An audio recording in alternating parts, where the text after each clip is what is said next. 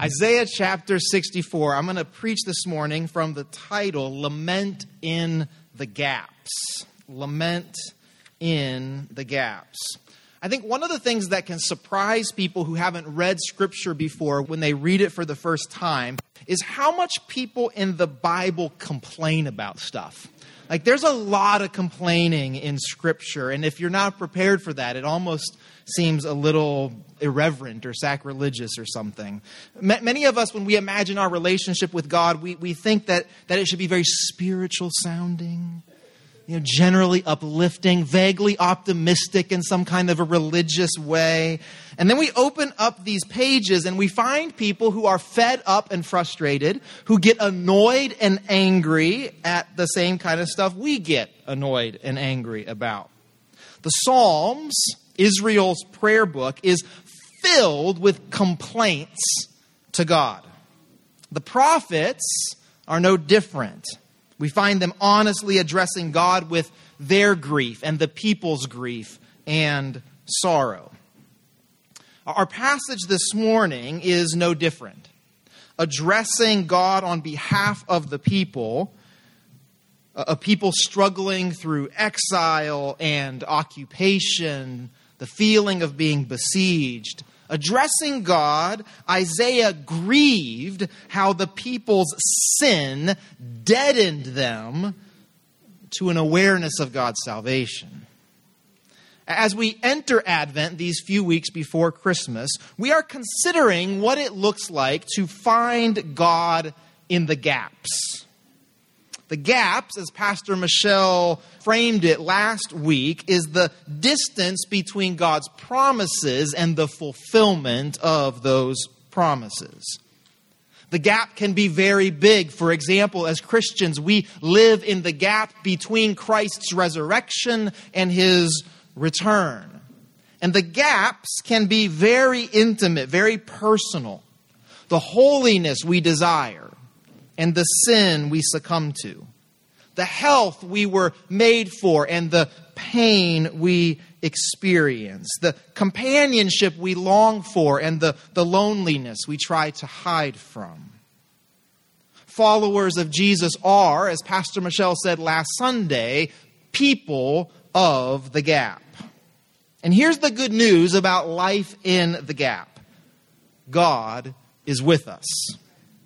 In fact, it is precisely in the in between places of life where we find God with us. And not only is God with us, God in the gaps is also saving us. God is with us, but God is also saving us. God is not simply some divine and sympathetic consoler who can only be with us. God's presence with us in the gaps is an active presence, an accomplishing presence, a saving presence. And I think that once we understand that the gaps are a place not of God's absence, but of his presence, we start to hear the complaints in Scripture differently. You see, the women and men who cry out to God do so as an act of faithfulness, a sign of their belief that God is with them and God can save them. We call this kind of faithful, prayerful complaining lament.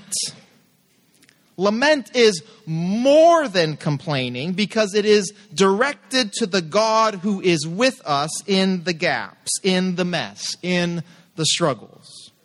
It is directed to the God who can bring salvation from our suffering. So here's how I want to say it this morning Lament prepares us for God's salvation. Lament prepares us for God's salvation. Can you say that? Three ways that I think we see this this morning. Lament prepares us for God's salvation first by clarifying our complaint. Second, by remembering our redemption. and third, by seeing our Savior. So, first, lament prepares us for God's salvation by clarifying our complaint.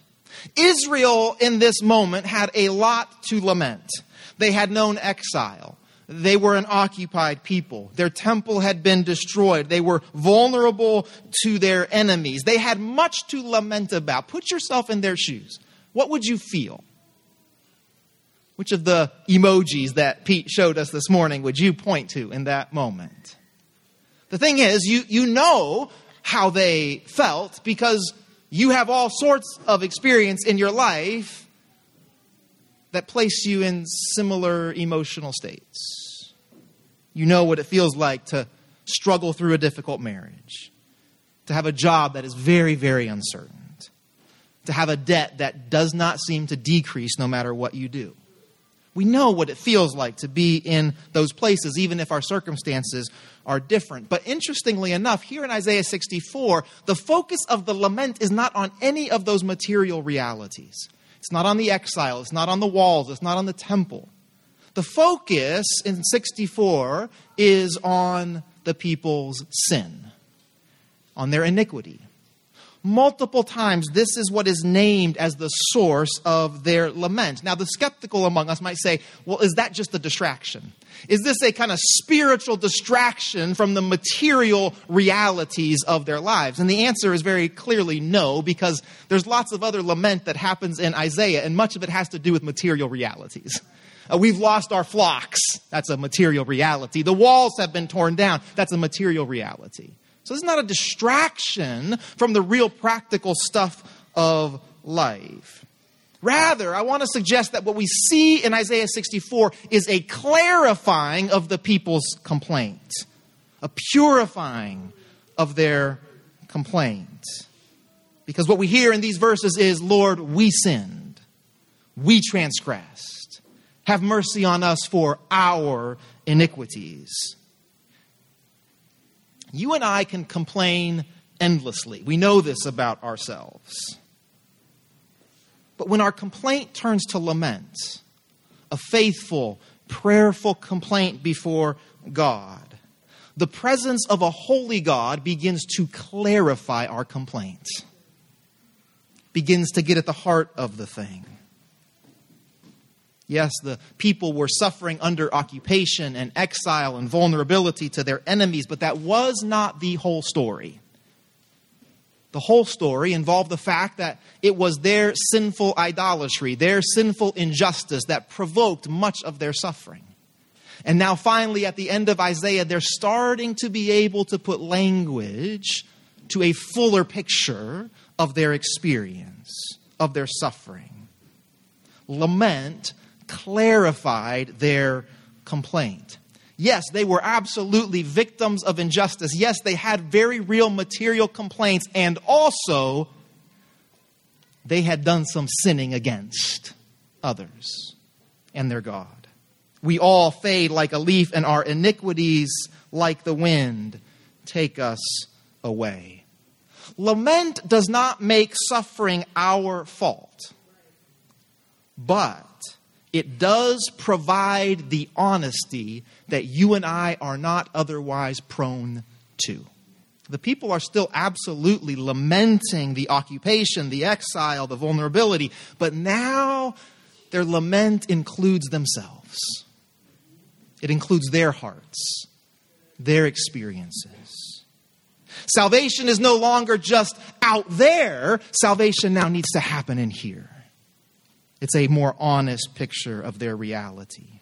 So, this week, as, as you lament in prayer, which is the invitation to all of us this week, as you lament in prayer, expect that God will clarify your complaint. Whatever you're complaining about in your life right now, that's the starting point of your lament in prayer. Don't spiritualize it, don't make it sound religious, bring the actual stuff. But as you do, as you put your complaint in, in the conscious presence of the living God, expect that the Holy Spirit is going to clarify some things for you. Expect that you go, Oh, I didn't know that this was a part of it too.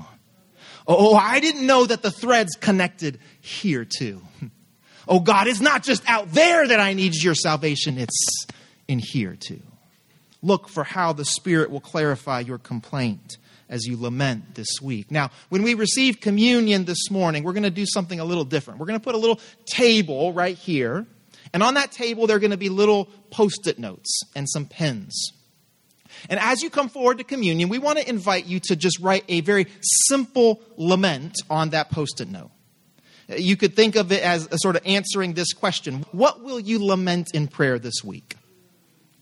Maybe it's a word, maybe it's two words, a very short sentence. If you're like me, do your best to make your writing legible. Because you're going to take that post it note, and the cross is going to be placed right here. We're going to ask that you place your post it note on the cross as you come.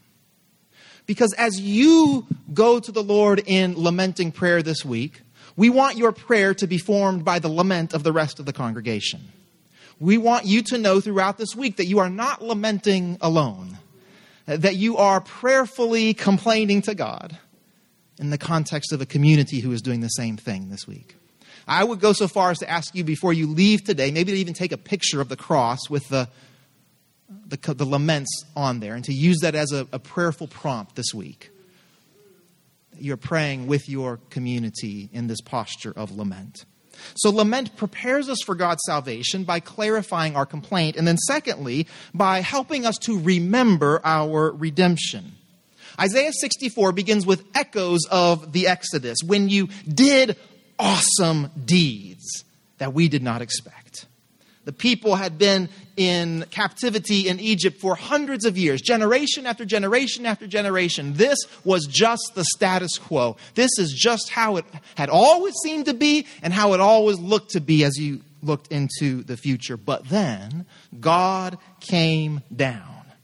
And the mountains quaked like boiling waters, and the nations trembled. It was a unexpected redemption as the people were led out of captivity. Life in the gaps, whatever your gap is this morning, life in the gap tends to have you and I focusing on absence, on lack. Life in the gap tends to have us thinking about what hasn't happened, what needs to happen, what probably won't happen. It's a focus on what's not there, including the very presence of God. The circumstances which provoke you and I to complain often cloud our memory. And we forget that God is with us in the gaps. We go so far as to forget to even look for God with us in the gaps. And so choosing to move from complaint to lament is a, a choice to look for God with you in the in between place you find yourself. Complaining to yourself or complaining to others is just completely different than complaining to God. Now, it's probably good to complain to ourselves at times, and it's definitely good to complain, at least to some people in your circle at, at other times. Mackenzie said, when, when I feel sad, I, I'm going to make sure I talk to some other people about it so that they can I said, that's some emotional health right there that some of us adults could, could learn from. So we do complain to others, but do you know that there is something categorically different about complaining to yourself or to others and complaining to God? When I'm complaining to, to somebody else, I'm complaining to someone who can't actually change my circumstances. They can be sympathetic, and sympathy is good. They can be empathetic, and empathy is good. But at the end of the day, my material realities are probably the same. It's a very different experience than complaining, than bringing our lament to God. Because now you're lamenting about your frustrating supervisor to the one who created your supervisor. And you see, that's just a different thing altogether.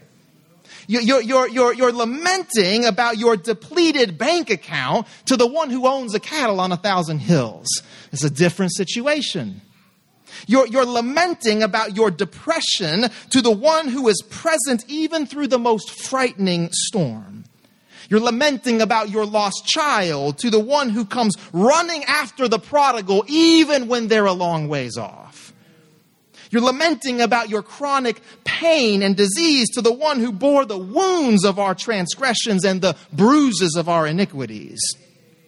You're lamenting about your beloved's death to the one who himself gave over to the grave for us and for our salvation. There's a difference when we bring our lament to the holy God, to the living God, to the creator God.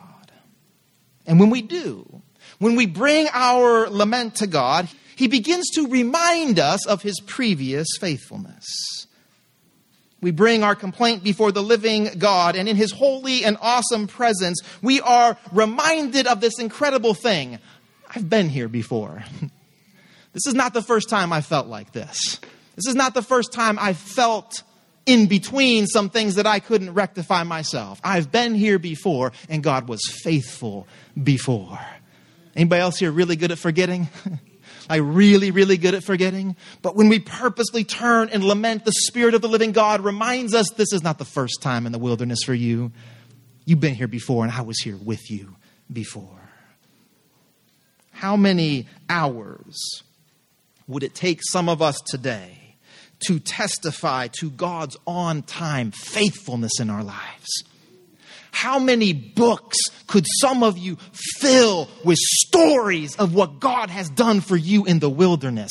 How many songs would we have to sing here today to just get to the tip of the iceberg of God's faithfulness in your life? But we forget. We forget. And so when we turn and lament, the Spirit of the living God begins reminding us that He is faithful. This is why I think that in Scripture, almost every single lament ends in praise. Like, if it's actually, if you're just complaining, you might feel like, well, I got that off my chest. But if you're lamenting, if you're turning to the living God, if the Spirit of God is reminding you of His presence and power in your life, then no matter how bad things are, no matter how deep the shadows are, at some point that thing inside you is going to shift a little bit and you're going to have to praise. You're going to have to worship, even if it's just for the last half of the verse of the psalm. You're going to have to say, and yet my Lord and my God, you have been true. You have been faithful. You have been good. So, as you lament in prayer this week, do not think that you are doing it wrong if you find yourself beginning to praise. I, see, some of us, we've not been schooled in lament, and so we picture lament as being this, you know, it's just very serious all the time, and it's just, it's a very kind of dour mood, and, and it, everybody got to be frowning, and because we're lamenting, and it's so much heaviness. But if you're actually lamenting, at some point, God is going to say something true to you about Himself. At some point, God is going to remind you of what He has done for you. And so, when that happens, do not think you're doing lament wrong. Because praise ends up being a part of our lament. So, lament prepares us for God's salvation by reminding us of our redemption. Zach, can I invite you to come, come on up? Last one. Lament prepares us as well by helping us to see our Savior. You see, when lament clarifies the complaint, we get led into some very deep waters. Because for most of us, the, the, the problem, the complaint starts off being out there. And I'm, I just need God to rescue me from that thing, from those people, from that situation, from that history. But then then, then things get a little clear, and I start to see, oh, actually, I got some stuff here too. Not only can I not save myself from what's out there, I can't even save myself from my own heart. And that's a deep and overwhelming realization to come to. We get led to the end of ourselves. We have all become like one who is unclean, Isaiah says. And all of our righteous deeds are like a filthy cloth. That, that, that's, a, that's a despairing place. unless, unless the lament also turns us to the one who can save us. You, you see, our lament brings us to, to the end of our capacity. I can't do this. I can't rescue myself. I can't fix that thing. But lament also brings us into the realization of the one who can save us. See, previously in verse 7, Isaiah had to confess there is no one who calls on your name or attempts to take hold of you. That's what happens when we don't lament, when we just complain. We forget to call on the name of the Lord. But, but now, in lament, we are primed to see our salvation. We are primed and prepared to see that our Savior is with us in this place. We are primed to call on the name of the Lord who can save us. And, and this is not like a, a little spiritual trick to help you feel better when life is hard. Let's be clear, that's not what we're talking about this morning. We are talking about something that is fundamental to our Christian faith. The, the, the, human instinct is to look for salvation on the other side of my success. Let me get my stuff together and then I'll be worthy of salvation. Let me stop sinning and then I'll be worthy of God's redemption. Let, let, let, let, me, let me, the stuff that makes me feel so ashamed, let, let me bury that deep enough, and then maybe God can come close enough to rescue me. But the gospel of Jesus Christ says something very, very different. The gospel of Jesus says that it's actually impossible to ever be righteous enough, pure enough, clean enough, smart enough, wise enough, that we are always in every situation the one in need of salvation. What we learn, followers of Jesus, is that God's salvation does not wait for our righteousness. Thanks be to God, because if it did, we would always be waiting. Salvation would never come. But instead, God's salvation always finds us in the very middle of the gaps.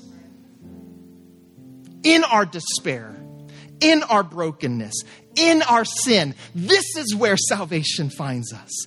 In the middle of a situation of exploitation, in the middle of an overwhelming system of oppression, in the middle of structures of commodification, in those places, God's salvation breaks in and finds us. Prayerful lament prepares us for God's salvation by helping us to see that our Savior is with us in the waiting, the grieving, the longing. Jesus is with us as the storm pounds our boat. He is with us as we stumble again through some valley of shadows. He is with us as we lose our way again in the wilderness. Jesus is with us best thing I'm going to say to you all morning. God's salvation does not require that you get your life together. Tell me that's good news to a few of us at least. The saving God does not demand a series of self righteousness tests which you have to pass with Pharisaical precision. The salvation of God does not wait until you have settled your shame and dealt with your doubts. No, the salvation of God looks like a word of liberation to a captive and hopeless people after generations of Egyptian captivity. The salvation of God looks like the young and vulnerable Queen Esther holding back the genocidal intentions of powerful men. The salvation of God looks like a besieged and weary people weeping in the shadow of the empire, discovering that God will not only save them from Babylonian bullies, but from the sinful captivity of their own hearts. The salvation of God looks like an infant born to a young, single, vulnerable mother born into occupation and forced to flee as a refugee from imperial power. God's salvation looks like a good shepherd who lays down his life for his defenseless flock. The salvation of God, the, the loving, the powerful, the total redemption and rescue of our God is a peasant king who received our sins onto his shoulders It is the Son of God humbling himself as a servant for our salvation. It is the King of glory as a lamb led to the slaughter. It is the Prince of Peace handed over to the merchants of war. It is the bright and morning star obscured by clouds of evil. It is the source of all life submitting himself to our death. What I'm doing my best to say this morning is that because God's salvation is accomplished in the gaps of our captivity and grief, longing and despair, shame and sin, we can turn prayerfully to this God with the hardest, ugliest, most painful stuff in our lives. It is our lament which opens our eyes to the saving God who is with us. Because you see, the God who, who instigated our salvation from a Bethlehem manger, the, the God whose insurrection against the forces of evil was won on Calvary's Hill. That is the same God who, after three days entombed in earth and wrapped in grave cloths, tore open the heavens, to borrow Isaiah's words, and came down. Mountains quaked and nations trembled, and our God rose with salvation in his wings from ages past. No one has heard. No ear has perceived. No eye has seen any God besides our God who works salvation for those who wait on him. So bring your lament to Jesus this week. Let him clarify the true nature of your complaint. Let him remind you of the redemption he won for you a long, long time ago. And let him show you again himself, your Lord and your God, who always stands ready to save. Amen.